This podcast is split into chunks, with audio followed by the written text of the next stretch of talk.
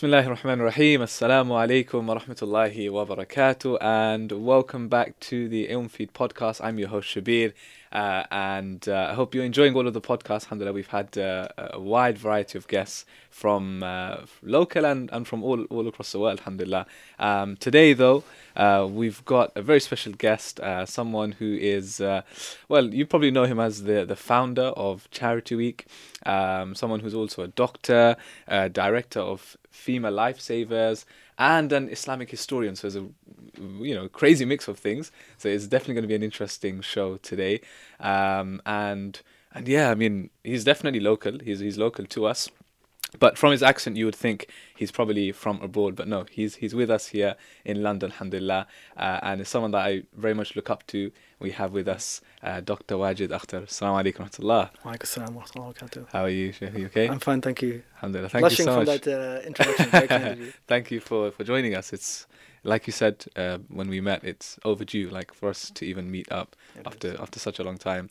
Um, and it's funny because in terms of like Ilm Feed, like a lot of the projects that you are involved with, we've kind of shared a lot of that stuff Charity Week related recently, um, uh, BIMA related, the CPR training video that was going around, alhamdulillah.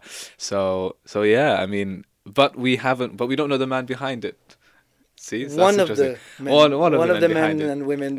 exactly, yes, exactly. Alhamdulillah. But thank you so much for joining us.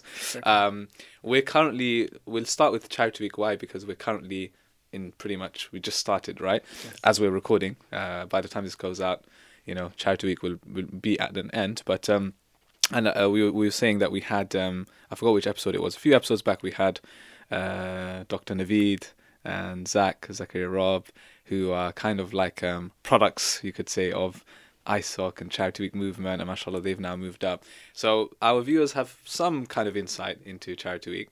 Um, but just to, just for me to kind of just talk about it because alhamdulillah I've had some experience with Charity Week getting involved. It's a project that I I, I love. Uh, it's it's amazing, mashallah. Um, and I know so many people that are involved in it. Um, and now obviously it's a worldwide thing. It's not just in the UK. Um, Qatar, USA, Canada, help me out. South Africa. South Africa. Wow. Germany. Germany. Okay, brilliant. So obviously it's a worldwide thing now. Um, literally one week, students from all across the world, people who aren't students, getting together, raising as much money as they can, uniting for one amazing cause. Um, and in recent years, well over a million pound has been raised goes to Islamic relief projects that help in Syria, Yemen, etc. Right, so it's it's absolutely amazing. I love the the concept, um, but obviously people are seeing the result now after how many years has Charity Week been operating? Sixteen years now. Sixteen years, right? Let's go back uh, to the very beginning. Um, how did Charity Week begin? As you can imagine, I get asked that question yeah, quite a lot. Yeah, yeah. That where did this all start? How did yeah, it all yeah. begin? Um, and I might try to flip that question around a little bit okay. and explain why it began. Sure. So, as you mentioned, I have a passion for Islamic history, mm. and since I was young, I would read so many different books and uh, as many things as I could about personalities and great events in Islamic history. Yeah. And it was like having mental whiplash because you would read these books about how amazing Muslim civilization was, how great our leaders were, mm. um, what we were, and what we contributed to human society. Mm. And then you would look at reality today and see that it was literally the opposite. Mm. And I grew up with that feeling of there was something not right here. Either the books are wrong or we're wrong, but mm. this doesn't add up. And as I grew up, I also noticed another phenomenon, which everyone who's watching or listening to this will feel as well. We would, you know, I believe in Islam. I truly believe that this is a true faith, and there's mm. so many different reasons why you would believe this is a true faith. Mm. And yet, we stand together in prayer in Ramadan and as communities, packed out mosques raise our hands to Allah subhanahu wa ta'ala. And every year we would ask to help the Muslims of Palestine. Mm-hmm. But would the Muslims of Palestine be helped? No. Mm. Would the situation even stay the same? No. In fact, every year the situation will get worse. And it wouldn't just be Palestine. Every year you would just add a new country to the list. every year things would get not just worse, it would be like worse in a way that you couldn't even imagine it getting worse. I've, I've been saying this for a few years. And here we are sitting uh, in 2019 talking about concentration camps for 3 million Muslims in Xinjiang. You know, like who could have even dreamt that up five years ago? Yeah. How do you explain this? Islam is a truth. We're more practicing now than we were maybe two generations ago. There are more Muslims who wear hijab, more brothers with beards, more of us go to masjids. We're sharing messages in Ramadan, Happy Eid, reminding each other to do good. There's more uh, practicing of the faith going on. Mm. The Quran hasn't changed. Our book is the same. Our Prophet ﷺ is still the same. Our Lord is the same. So what's changed?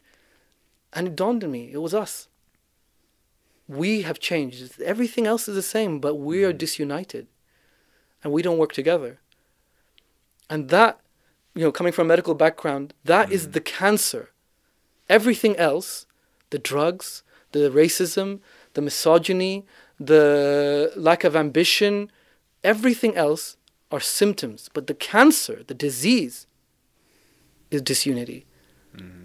And you know, just like the Prophet ﷺ has a sunnah, right? Sunnah is like th- these are actually things that he did and we, we mm. know about. Allah subhanahu wa ta'ala has his own sunnah, I believe. Mm.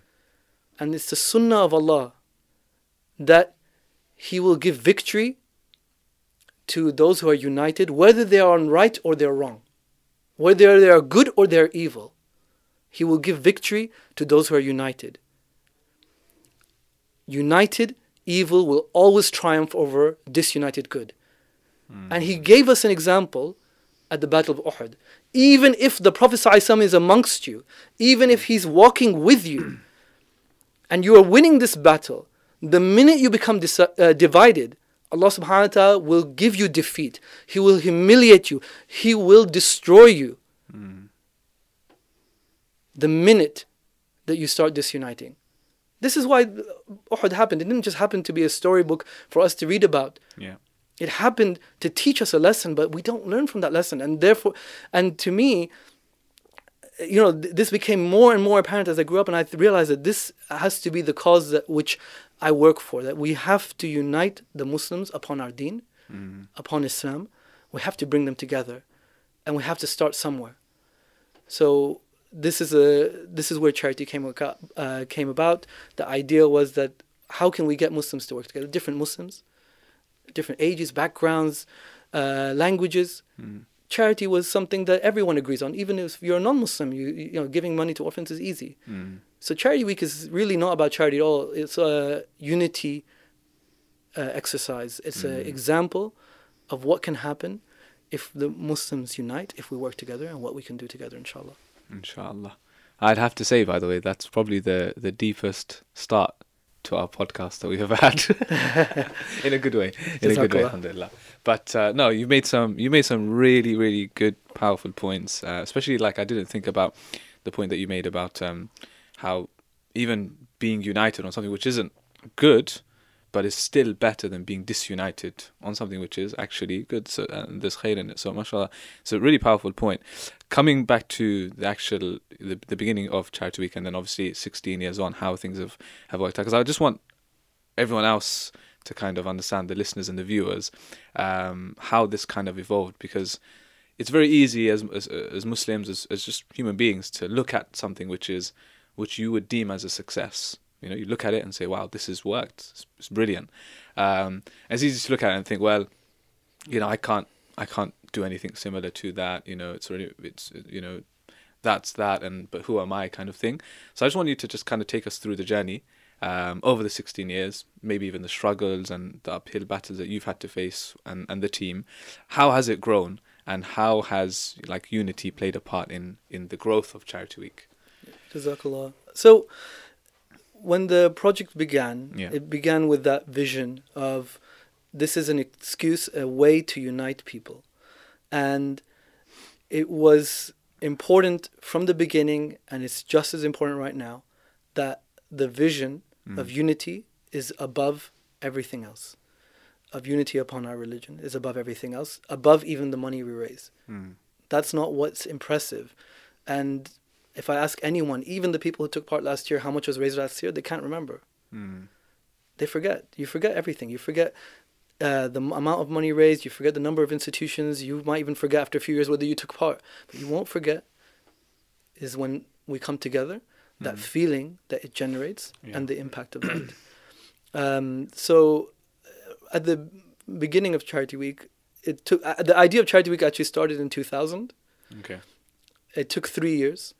Um, while I was at med school, I would uh, spend all evening. I'd go to different universities. I'd speak to people. I would pray Maghrib in a different prayer room for weeks on end until someone just asked me, "Why are you here?" or "What class do you go to?"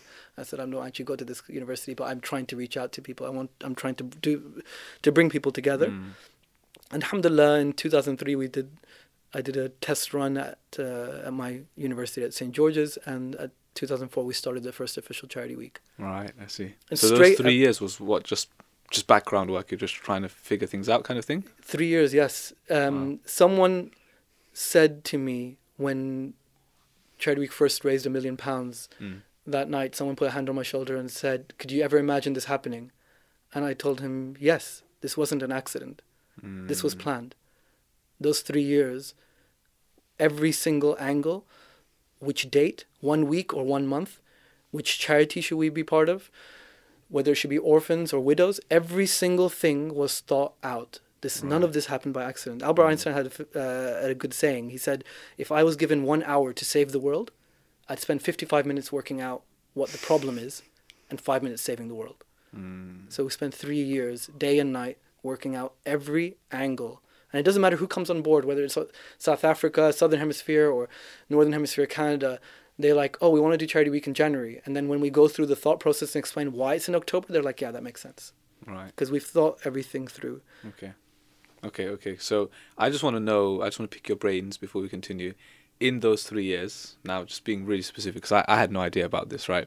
So in those three years, when you were planning, and clearly you've you've thought everything through, what exactly were you doing? Like, were you going to like? Were you speaking to people? Were you getting others involved? Um, was it just you sitting down and like? I, I just want to know because I really feel like this would value, uh, bring value to a lot of people listening right all, now. all the above. yeah. If you're going to set out I, I, and to do anything, Yeah. take the time. You know, I give you an example um, that most your younger listeners will relate to.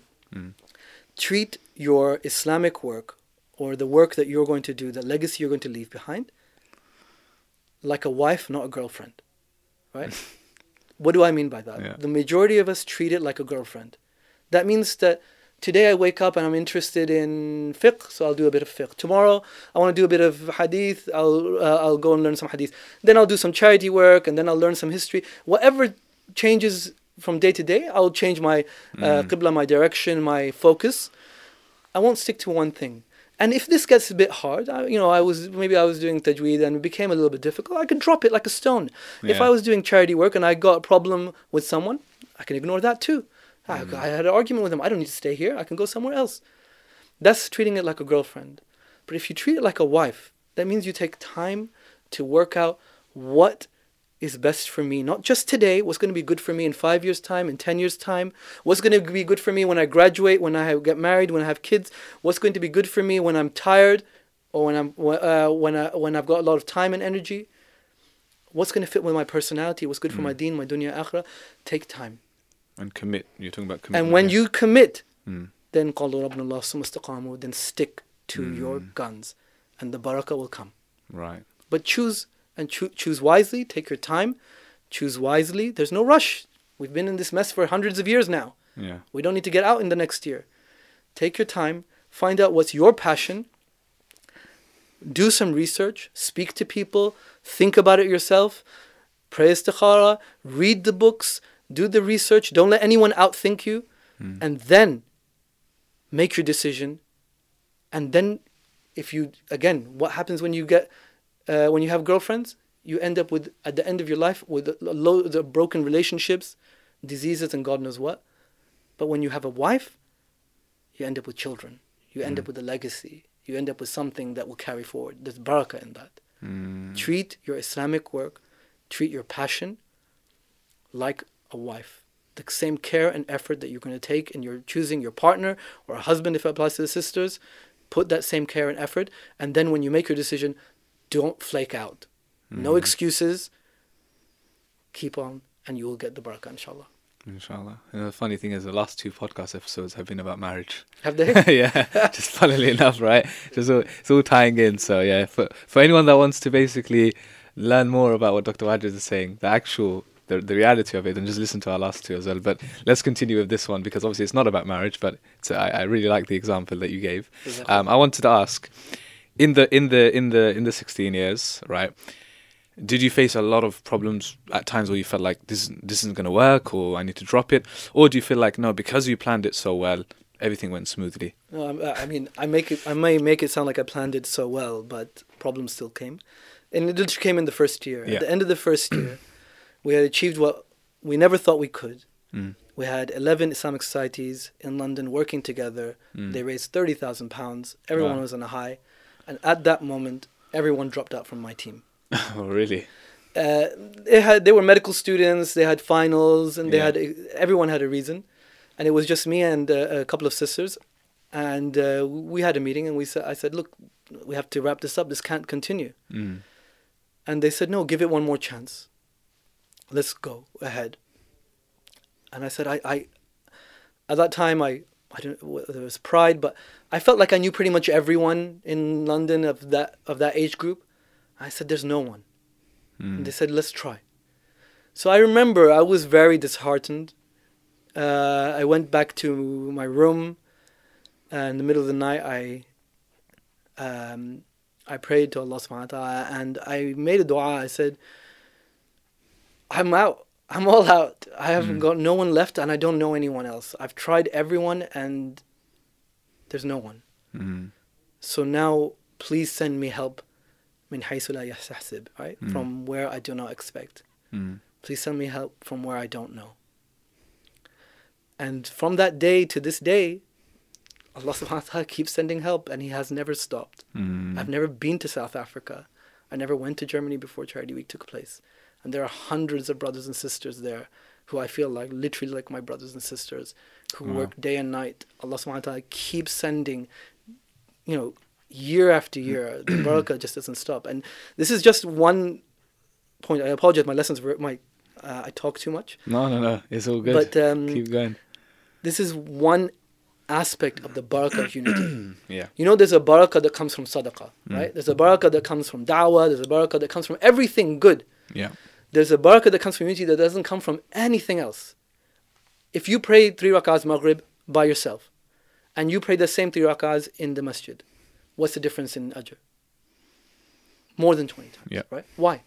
Have you prayed four rakahs? Have you read a different surah? No. What's Allah subhanahu wa ta'ala teaching us? What's the difference?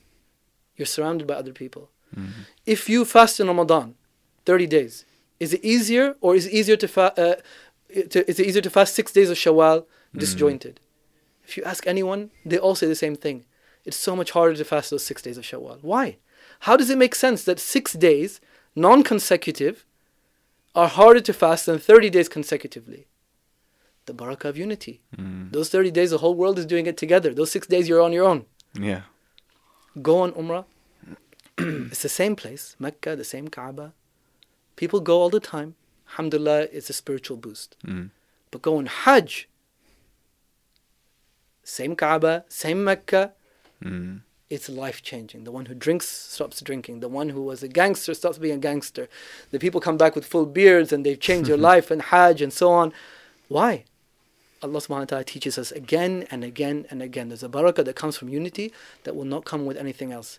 And subhanAllah, this is what I would recommend anyone that, you know, yes, we went through difficult times and we still go through difficult times. Mm. And you will too.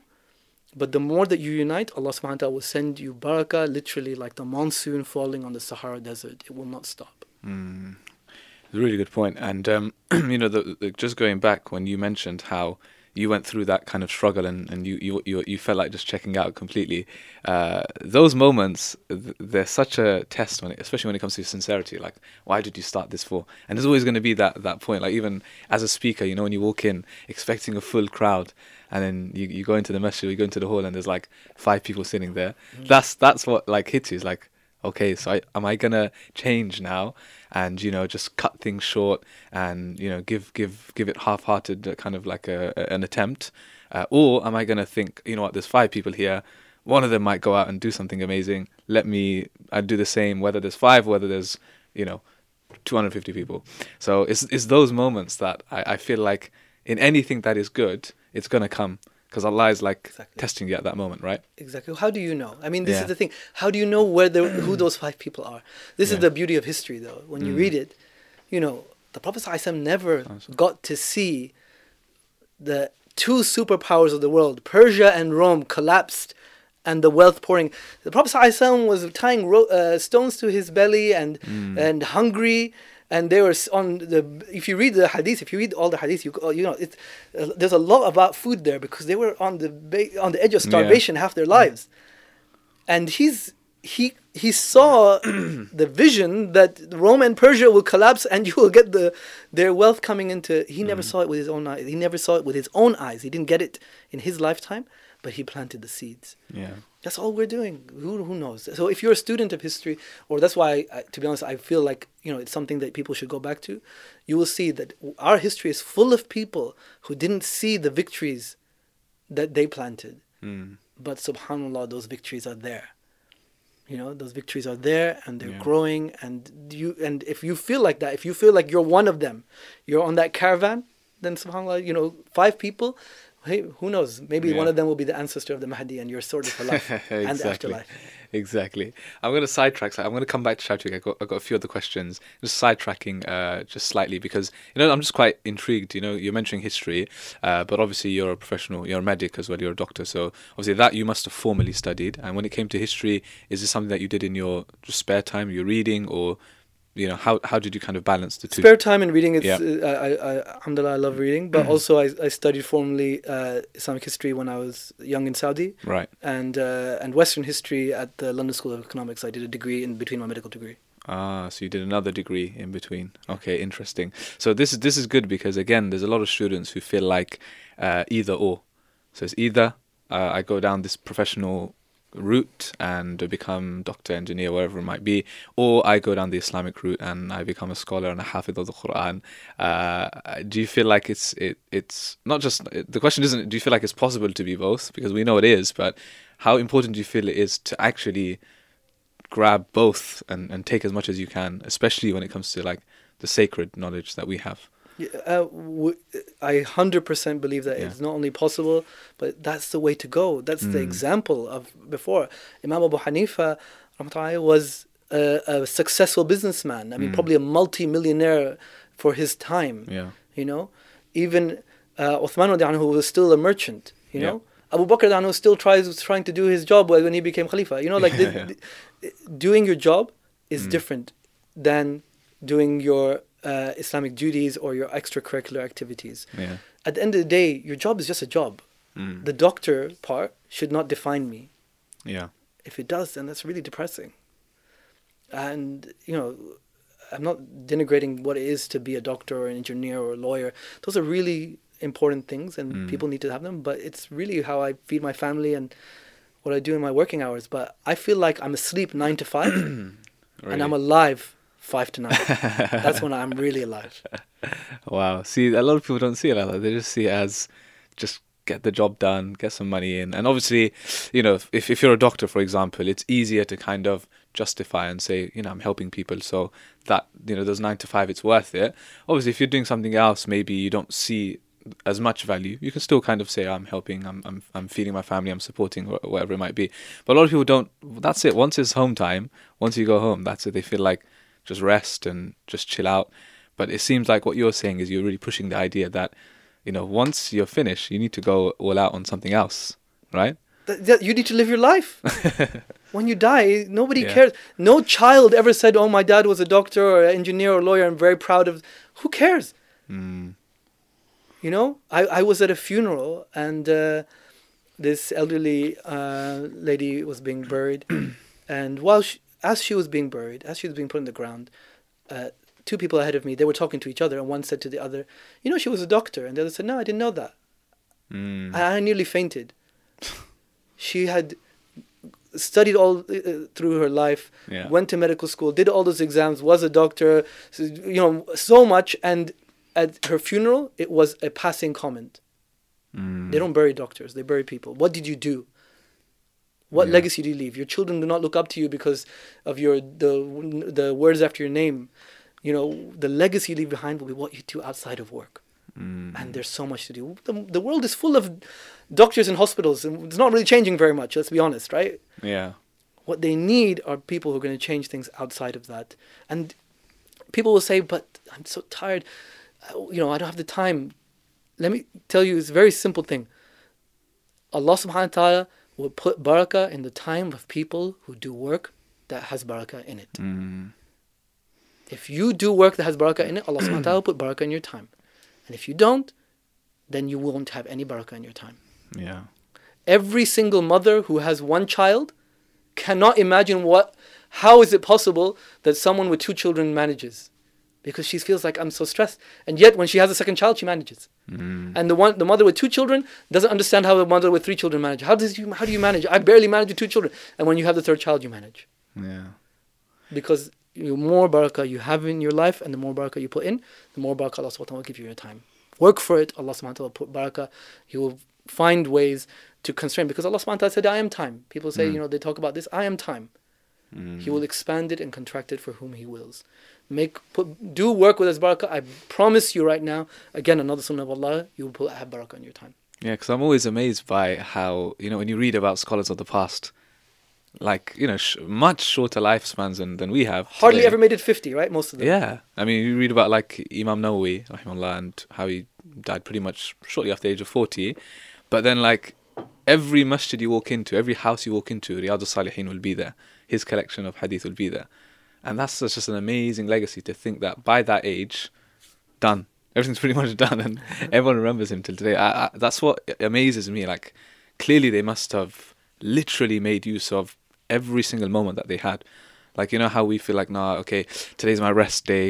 You know, people complain, okay, it's Sunday today, today's my lazy day. It's like I've just missed out an entire day in the week calling it a lazy day. You know what I mean? And then it's like, that's one day gone. And every every month, that's four days gone. It's like making use of every single moment that you have. I feel like that's really, really important. Uh, I wanted to ask you another question, just coming back to. Um, Actually, no. Let's let's stick to this because since we're on since we're on, I just want to ask: How do you manage everything? Practical, practically, you know, you're a you know you're a family man, you're a, you're a doctor, uh, you have all these other projects. I mean, charity week in and of itself must. I mean, I don't know what your WhatsApp is like. I can just imagine, right? We should we should like you know, Ilm Feed should make like a, an animation of WhatsApp groups, like you know how you have those Yeah, yeah. emoji worlds, right?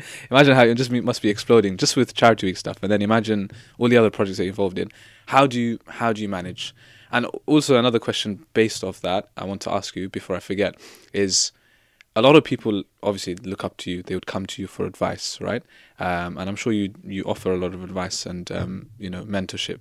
Now, how do you kind of manage those expectations? A lot of people coming to you, messaging you. How do you give them time? So there's two kind of questions there. Uh, the answer to the first question, how I manage, is that Yeah. I don't. Okay.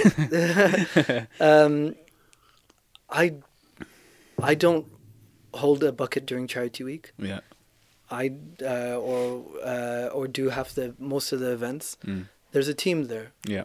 and unfortunately, um, I'm a figurehead, and people focus on an individual. They like to, you know, you, you you know, you don't look at the whole of Team Barcelona. You see Messi, right? Yeah. But there's a, ten other players on the pitch, and there's a Mm. coaching staff, and uh, he, on his own, he would not be able to do it. Mm. Uh, and I'm no, I'm nowhere near the Messi of Charity or anything like that. But what I'm saying is, Yeah. there's a team there. Without a team, this is not possible. I cannot Right. manage, and I would not be able to do it. There are brothers and sisters in Charity Week, in BIMA, and FIMA, and, in Muslim Matters, and everywhere, who are doing, um, who are working flat out. Um, uh, but unfortunately, uh, I, I get a lot of the credit, and that's it's not fair, but that's the reality. But be part of a team, and you can achieve much more. Team definitely, but I'm uh, okay. Let's let's talk about then just your personal schedule then, because still you. I mean, regardless of whether there's a team or not, you're still involved in a lot of different things. So how would you how would you manage that? Look, let me be frank. This is something which I don't know how not to manage. Right? Okay. It's I it's almost like asking um, a mother, how do you manage having three kids? Mm. You know, they don't say, well, I've got two, and the last one I just can't manage, so he, YouTube raises him. you know, um, you do. You Yeah. find the time, and you put in the effort, and if that means you sleep less, Mm. then you sleep less. And if it means that I meet my friends once a year, then I meet my friends once a year. I see. And if it means that I have to push myself uh, sometimes beyond what I should do, then Mm. yeah, I, I, I, I will do that. Um, because no matter what I do, it's nothing compared to what the rest of the team are doing, Yeah. and it's nothing compared to the people who we need to help what they what they're doing. Mm, that, that makes a lot of sense. And coming to the second part of the question, which is um, just managing a lot of people obviously coming to you for, for advice. The reason why I ask is because I always think about the Prophet ﷺ, how he was a family man and he was obviously the messenger of Allah. He had this great task and mission, and he was going and meeting officials and traveling, giving da'wah. Um, he's the imam, he's leading the prayers, and somehow, like all of the Sahaba coming to him, right? And somehow he managed. Everyone walked away happy. Everyone felt like, you know, there's there's those narrations with the companions. They say that, you know, when we were in the room of the Prophet like every single one of us felt like we were the closest to him, that he was giving us the most attention. So I always look at that example in the seerah and think, wow, what an amazing man he must have been, alayhi salatu wasalam, how he managed that. Um, and, you know, I just, that's why I was just asking you, you know, how do you deal with that? Um, I don't get that many people coming to me Yeah. um, for advice, but I guess in the projects that's Mhm. what happens. And uh, the way I, I manage is that number one, I see as a privilege. A lot of Mm. people they don't like WhatsApp, Yeah. and I get it because it's mostly irrelevant information. Yeah. I'm part of. I think the last time I checked was 958 WhatsApp groups, active. WhatsApp groups, and I, on average I get a thousand messages every hour or two. Oh my God. Um, yeah, it doesn't stop. um, but each one of those is a privilege okay. because it's a chance uh, for someone asks you for advice or Mm. for your input, or if you have a chance to give input. I, like subhanallah, like I, I fear like I'd be that person who has food and rejects it. Mm. You know, like I have the chance to help, and I said no. I, I, I, I- like Allah subhanahu wa ta'ala will not give me that chance, might not give me that chance again. I Mm. remember what it was like before when I wish I could have made a difference and I couldn't. Yeah. And now I'm in a position where I could make a difference to an event or uh, or inspiring someone. And if I don't do that, then uh, you know, like I might lose out big time. So Mm. it's a, I, I see it as, a, I, I see it as an honor, as a privilege. So it's, I, I enjoy it. I enjoy giving time. I enjoy learning because whenever you're talking to people, you learn Yeah, just yeah. as much. Um, that that's part of the growing process. Absolutely. Um, so I, it, it is really for me. It's a huge change. It's a change in mindset. yeah. Um, I remember I was sitting down with my friends from uni from back in the day, ten years after we graduated. So you Mm. know, it's a long time since I graduated. Um, and I took a call from a Islamic Society. Yeah. They were quite upset about something, and every year I get eighteen-year-olds telling me I'm too liberal or too conservative or an idiot or whatever, and that's fine. Um, I, I was probably worse than them when I was eighteen. Um, so they called, and it was a very harsh conversation. And uh, when I put down the phone, one of them said, "Are you still dealing with that rubbish? Mm. You know, like I thought you'd left. We'd left. We'd left that behind us when we left university." And I said to them that you know, this rubbish that you speak of, this time waste, annoyance that you speak of, that's where the barakah lies. Mm. That's where the difficulty lies. These things don't get built out of thin air. These teams aren't gelled together by by chance. Mm. What keeps people together is constant communication. It's you know how do I how can I reach out to someone in South Africa without actually being there, without ever you know helping them? Yeah. And the way I do that is by speaking to them, by inspiring them, by motivating them. I'm literally relying on my words Mm. to bridge that gap, to Yeah. build that loyalty, to transfer that vision. So uh, it's a change of mindset. I see it, what I think a lot of people might see as the headaches Mm. is actually for me is like this is barakah plus plus plus plus. This is Mm. where the blessings are going to come from. Yeah. Um, this, and and this, if you if you go through it, this is what's going to lead to success because that's where everyone stops. You know, everyone would love to do something amazing and a big project, but it's these things that stop them. Ah, just another phone call. No, I don't want it. Yeah. Oh, they're WhatsApping me and they're really angry, and I'm gonna get angry back at them, and it takes uh, a level of dedication and discipline to say this is alhamdulillah. You know, someone's Mm. having a go at me. They're talking to me. They could have been having a go at me without me knowing, Mm. and I wouldn't be able to do anything about it. Alhamdulillah, Mm. this is this, there's there's this is a real opportunity and taking Yeah. it. You know how you mentioned obviously you have you have teams that do a lot of the work, mashallah, in South Africa and, and, and, and Germany. Obviously, a lot of these people, when you when you take a step back, you think about it. These are really young brothers and sisters, right? We're talking about as young as even 18, 19, uh, that you've kind of just placed your trust in to just go out there and, and, and do this, right? And, and, and you know run charity week successfully in, in whichever place it is. Why you know why is it that you've kind of um, you know placed so much hope in in this younger generation whereas a lot of people could have been really skeptical like no no no you guys aren't experienced enough you know let let, let us big boys just deal with it why do you see so much potential because obviously this is what i've seen in charity week it's these youngsters with huge potential going out there and they've done amazing work and i've been to events and i've looked around and i'm just like wow like what, what am i doing here being invited as a speaker when these guys like they're way more I you know, I feel that all the time. Honestly, it's, it's amazing. Why why do you see so much potential in, in this generation? because they have it they have that potential it's not Yeah. it's, some, it's not something that's hard to see this generation of young muslims Mm. right they don't realize it now but they are growing up in an era of you know social media Mm. so they're adept at that they know how to use social media but they're also attached to quran Mm. so now they have some love for it this generation they are in their country they're in this country in the west for example in america in canada in germany but they have some connection to back home Yeah. they're not totally divorced from what it's like back home this generation are professionals they're going to colleges they're going to universities they're trying to get jobs and they're trying to find the balance with their deen. This generation is the most likely generation to change the situation of the muslims. Mm. this generation is not just has potential is overflowing with potential.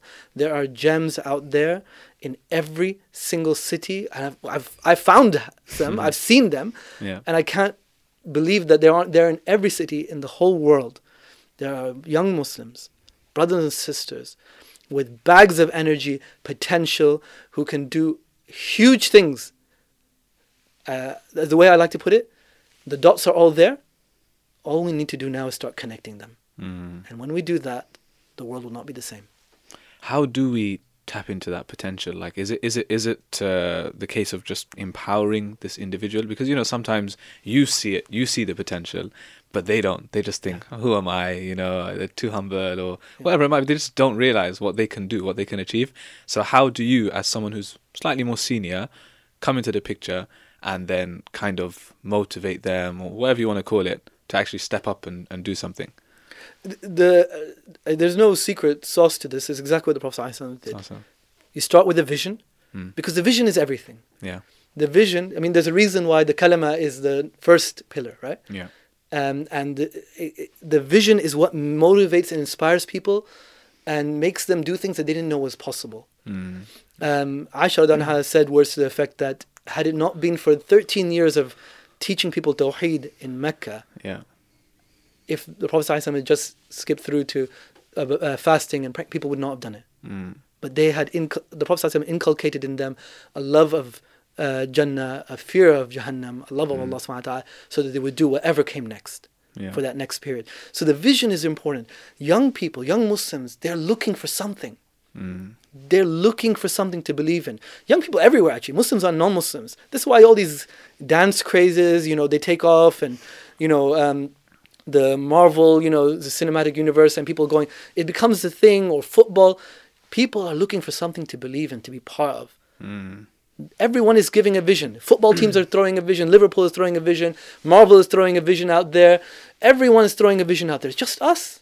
Mm. Just Muslims not. We can't be bothered. We need to give them a vision, something to believe in, something that look. There's something big that's possible here that Yeah. you can be part of, and then you're right. Empower them. Mm. Now take them from where they are, and then work with them. Remove the imperfections, accentuate the positives, work in a team, and that's exactly what happens when you're in a team. You start the rough edges start being hewn out, and you start getting improving. This is the importance of being in a jama'ah Yeah. that you start improving as time goes on. Um, but yes, give them a vision. If you inspire people, they will do things that you can't. You you know, like you look back, like you said, and they end up inspiring you. Uh, people say, "How do you inspire people?" I say, "I just, I'm a mirror. I just stand in front of audience and reflect back to them what they really are, Mm. and they get inspired."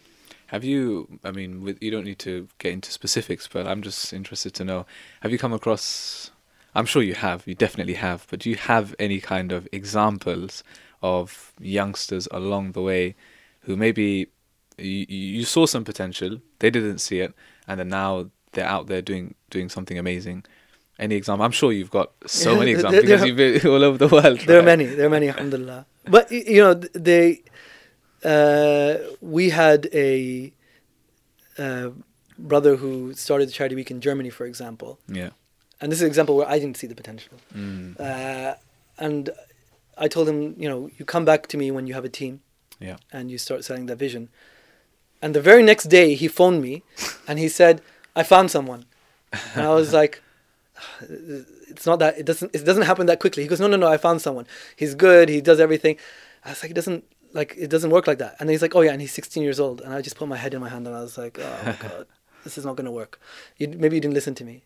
But subhanAllah, that brother, that 16 year old was the director of Charity Week Germany last year. Oh wow. Mashallah. You know, th- these people do amazing things, which um, really put us, the rest of us, to shame. And, and that's why I still have hope in that next generation, inshallah, that they'll come forward. Um, there are people who, um, you know, you're sitting in a meeting and then they turn up, and I was like, I thought you had your finals, your your your medical school finals, your dental finals today. What are you doing here? They said, Yeah, I just finished it. And I was like, What? You finished it? Mm. and, and what? You straight away got on a train, didn't celebrate with your friends, didn't go for food. You just got on a train and you came to the meeting. They're like, yeah, we got work to do. Dedication. Uh, uh, one story actually, which which sticks with me, when I go and um, do training or deliver talks, Yeah. I like to ask the if it's training is a smaller group. To give me their name and something interesting about them, because otherwise I can't remember them. You know, Yeah, there's a yeah. lot of people, and uh, every time you go, people say there's nothing to remember. There's nothing to remember. There was one group I went to, and there was a sister, and she said, "No, there's nothing interesting about me." And I said, "Something, anything. Just tell me anything." She goes, "Oh, okay. I'm from I'm from Syria." I was like, "Okay, that's interesting. Which part of Syria are you from?" "I'm from Aleppo." "Okay, mashallah. When did you come to Germany?" And uh, she was, uh, "I came uh, three, four years ago." And then I stepped back and I said, "Wait, th- three, four years ago, Mm. you didn't uh, you didn't come here. You escaped. You're a refugee." Mm. And she goes, Yes, I'm a refugee. So I said, Let me get this straight. Three, four years ago, your country descended into warfare. Uh, you escaped oppression. You walked through Europe and ended up as a refugee in Germany. Learned German, joined the medical school, and now you're volunteering for a charity project. Wow. All within three years. She goes, Yes. And I said, Yeah, you're right. There's nothing interesting about you. this is, Wow, These people out there, they're amazing and they do amazing things. Amazing. That's amazing. Uh, this, so, like you said, uh, overflowing with potential. This generation overflowing, and we see Just it. need to tap it. Too too many examples of that.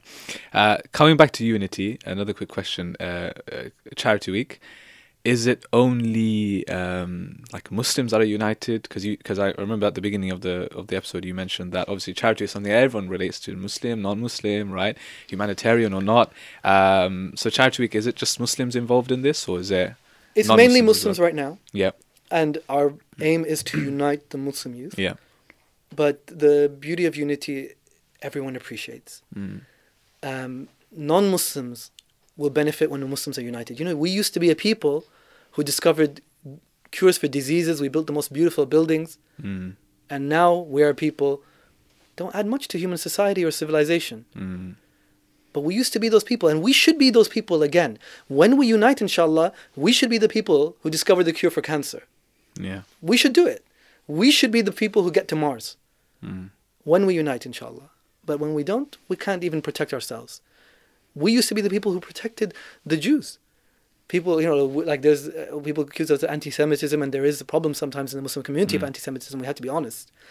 But our history isn't that. Our history is that at least three times in our history we saved Jewish people from ex- extinction, and, and and so when we're united, people are, can't be helped but attracted to it. Mm. And this year, for example, uh, a Jewish society is taking part in Charity Week, wow. right? and they're raising money for Palestine. Wow. They didn't. Nobody forced them. Nobody put a gun to their head. They're willingly taking part. In previous years, Hindu societies have taken part, raising money for Pakistan.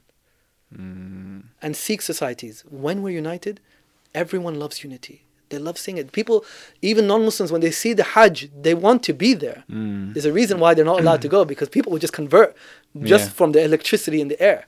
Yeah. So, yes, non-Muslims take part. We, we, we want them to take part. In fact, one of the team leaders in one of our Qatari teams is a non-Muslim sister.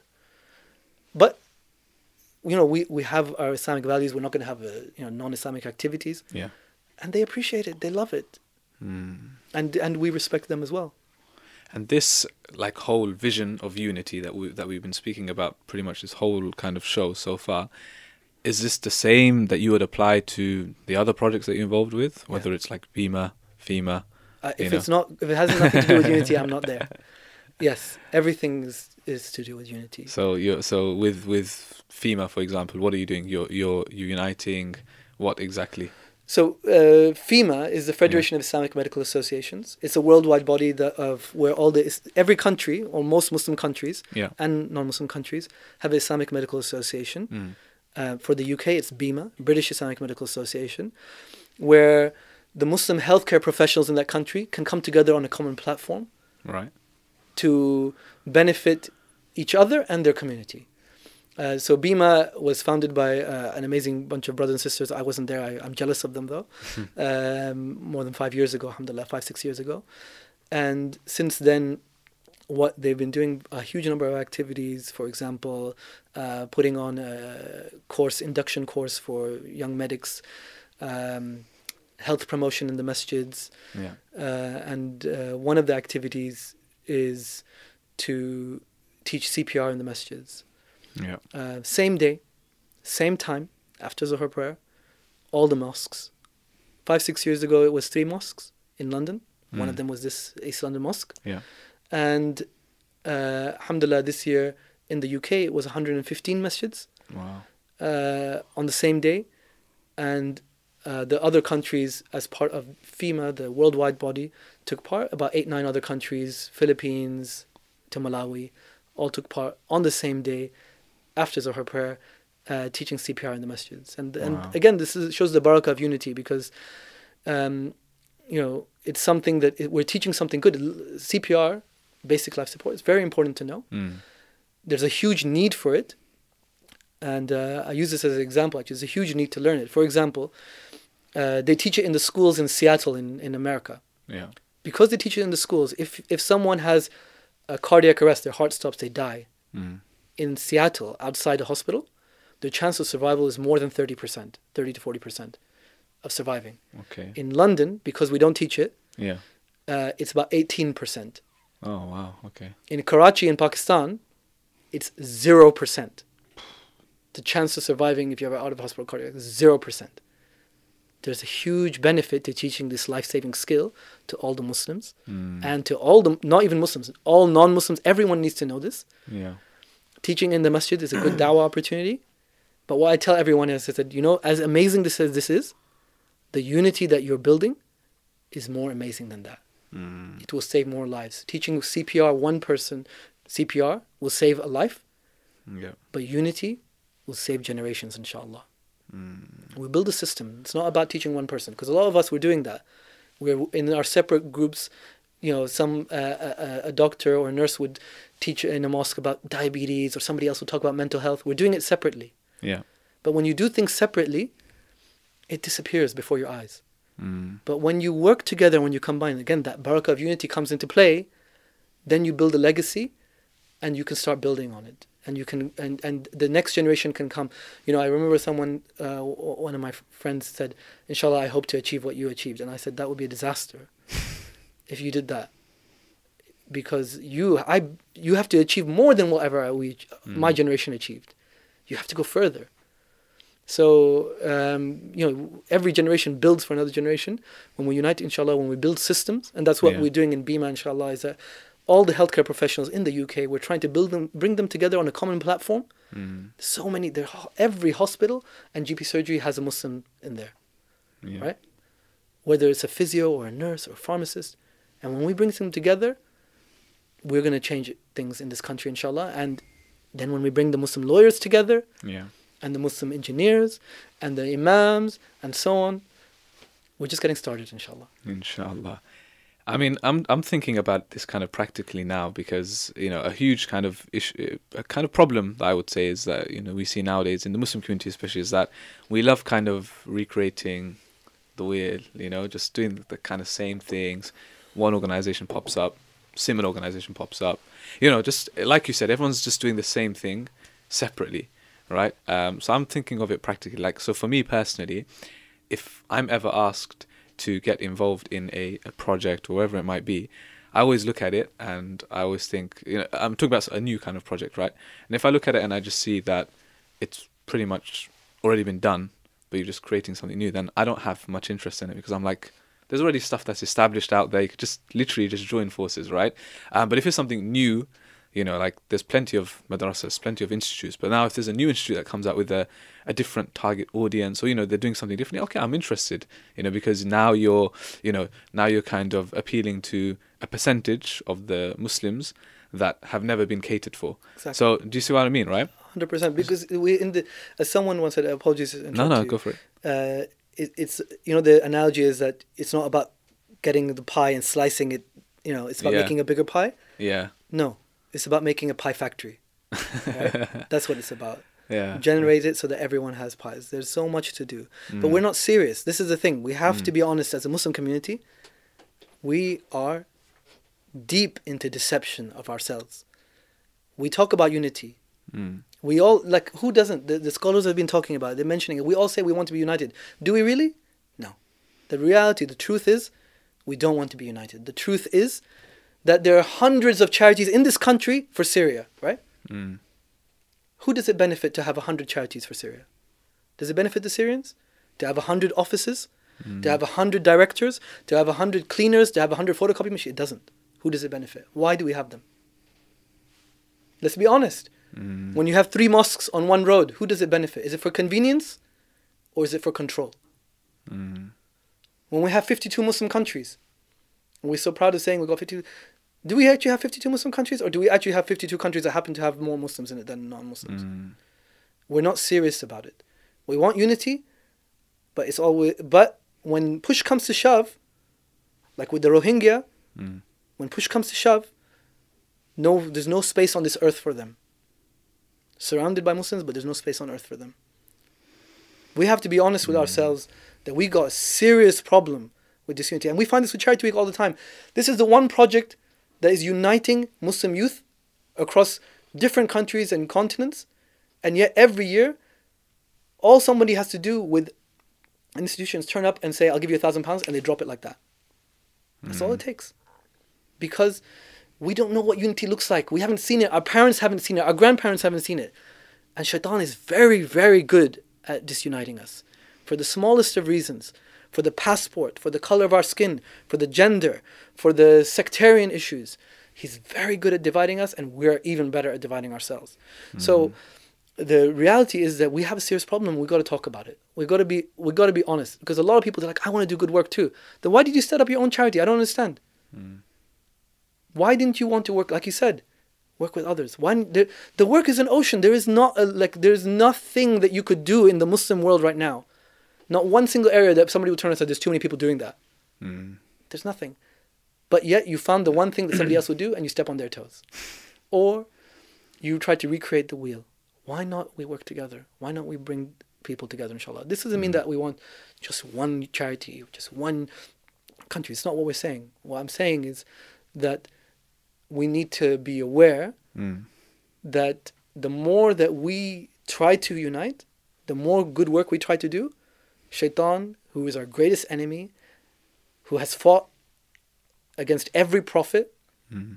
who has fought against every one of the awliya, he is not going to sit back he's going to use every single trick in his book Mm. to destroy us and to prevent that unity. Whether it's a personality issue, whether it's a conflict, whether it's uh, ethnicity or nationality, Yeah. he will stop us. And he's going to, he's, we're in a war against him, we don't even realize it, and he's winning.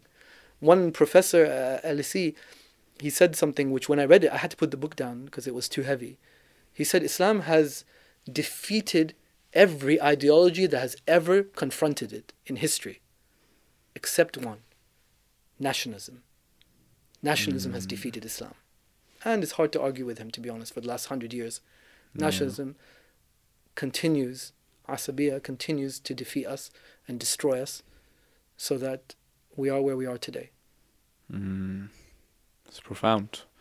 I mean, not sure what what to what to say. It's such a deep point, but okay. So it also goes the other way. And what I'm trying to say is that um, you know when you have you have someone that wants to do khair, wants wants to do good, organization, charity, whatever it might be, right? Um, but it also goes the other way, which is that you know sometimes where you take that passion somewhere. You take it to another organization. You're like, I want to do this, and then you kind of shut off. Does that make sense? Yeah. So there is that side as well, where you're kind of forced to go out and and just do your own thing.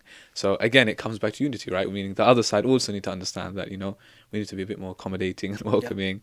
We need to work with other people and be open because you know again, if you start something and if even if it was unique and you were the first to do it, you know you kind of like want to hold on to it now. Yeah. So you don't want to welcome anyone else on board, or if someone else does start, then it's like, ah, it's like the end of the world now, you know. Yeah.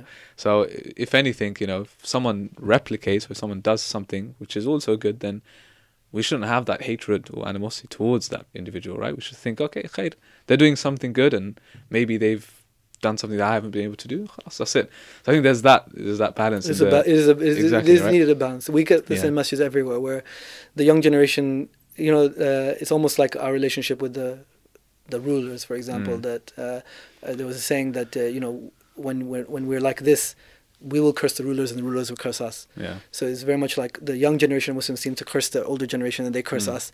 The young are u- useless and lazy and they're like they're control freaks and yeah, they don't let go.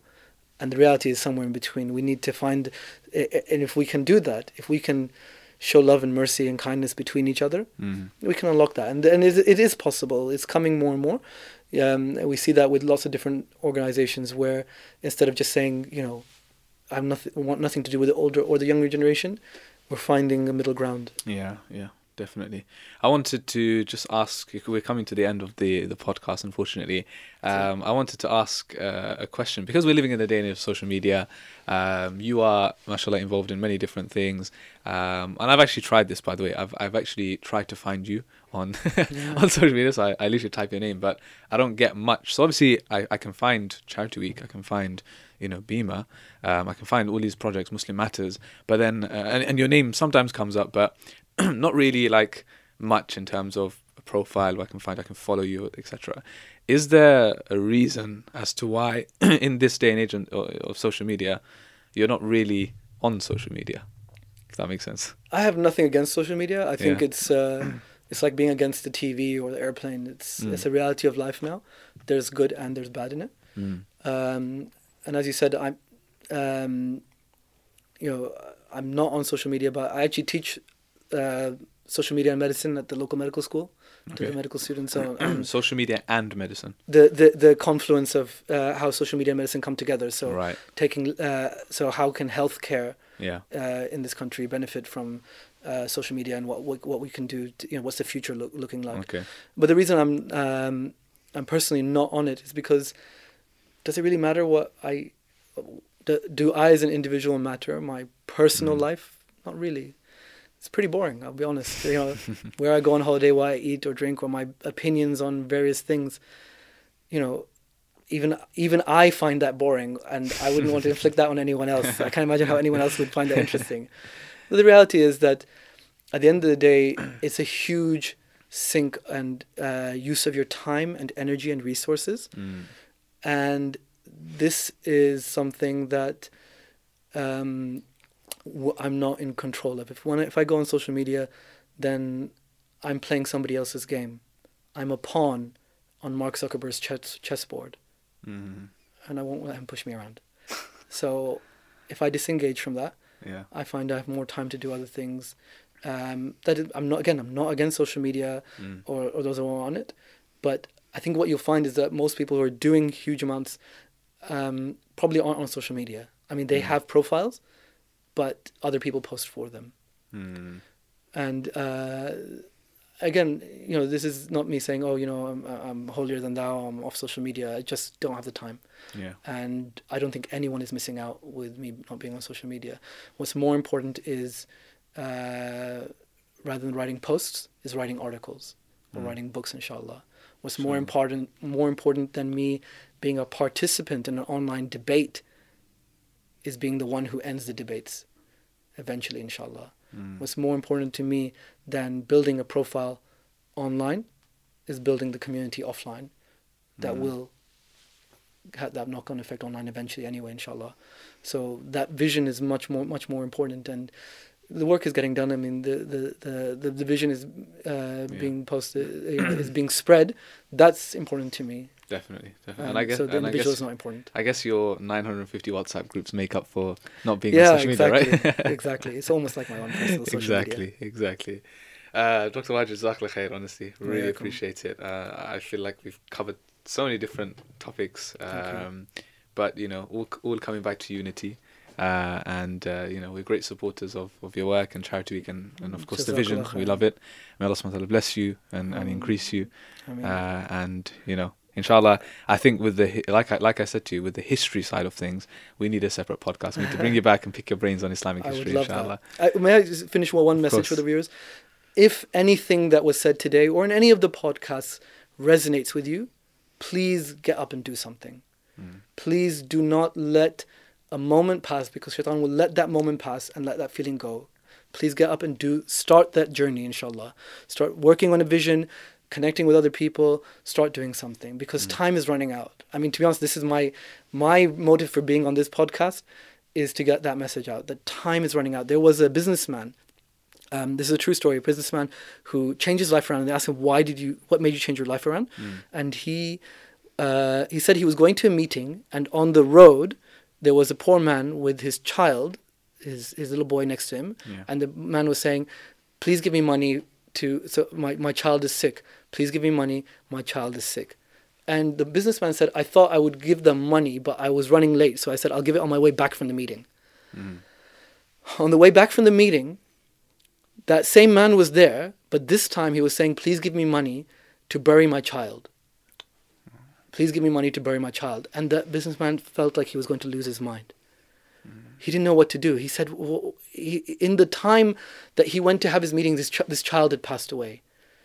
Because he decided to do good in his own time or later. Hmm. And he realized then, he said, It can't wait. Our people, our ummah is crying out for help now. I stepped out of Jama Masjid in Delhi, you know, the biggest mosque in Delhi. Hmm. Beautiful masjid built from Mughal history. And when you come out, there's a row, huge row of women all wearing burqas with their children holding out their hand. And I was young and I asked my father, I said, Who are these people? Who are they? And he turned to me and he said, These, these are your people. Hmm. These are your people. Everywhere, whether it's Yemen or Somalia or Gaza or Pakistan or India or Kashmir or in Myanmar camps, wherever they are, they are your people. And they are suffering and they're crying out for you to do something now, to make a change. When they raise their hands up to Allah subhanahu wa ta'ala, they do not raise their hands up asking, Oh Allah, where's the money? No one does that. They ask, Oh Allah, where are the Muslims? Where are they? Make sure that when you pause this podcast, that you start giving them an answer. That's. Uh, I think we're going to end it there. Jazakallah khair once again. Thank you so much. You're and welcome. for for our listeners and viewers, I don't think we could have ended on a more kind of powerful note. To be honest with you, um, I, I'm I'm feeling left inspired, and I really do want to take up, um, you know, Dr. Wajid's advice, which is that when you feel inspired, and Ilm Feed, by the way, is all about inspirational stories, um, or when you feel motivated, when you feel, you know, that little bit of energy, like like Dr. Wajid said, um, do something about it. Get up and just make use of the time because time is very very limited, as we all know. Um, May Allah bless you. Thank you so much once again. Thank, Thank, you, to, to, to all of our viewers and listeners. Make sure you subscribe. Make sure you check out, of course, all of the work um, of Charity Week and all of the other projects that Dr. Wajid and the team are involved in. May Allah bless you all. Thank you so much for listening. Uh, and drop your comments below, inshallah. Drop some tips as to you know uh, how you have uh, and even stories we'd love to hear from you how you have been involved uh, in in different projects and how you have you know uh, been involved with unity and how unity has really helped you the vision right? Inshallah. We'd love to hear from you. Take care from your host shabir and from dr wajid and the team. We'll see you inshallah next time. Assalamu alaikum wa rahmatullahi wa barakatuh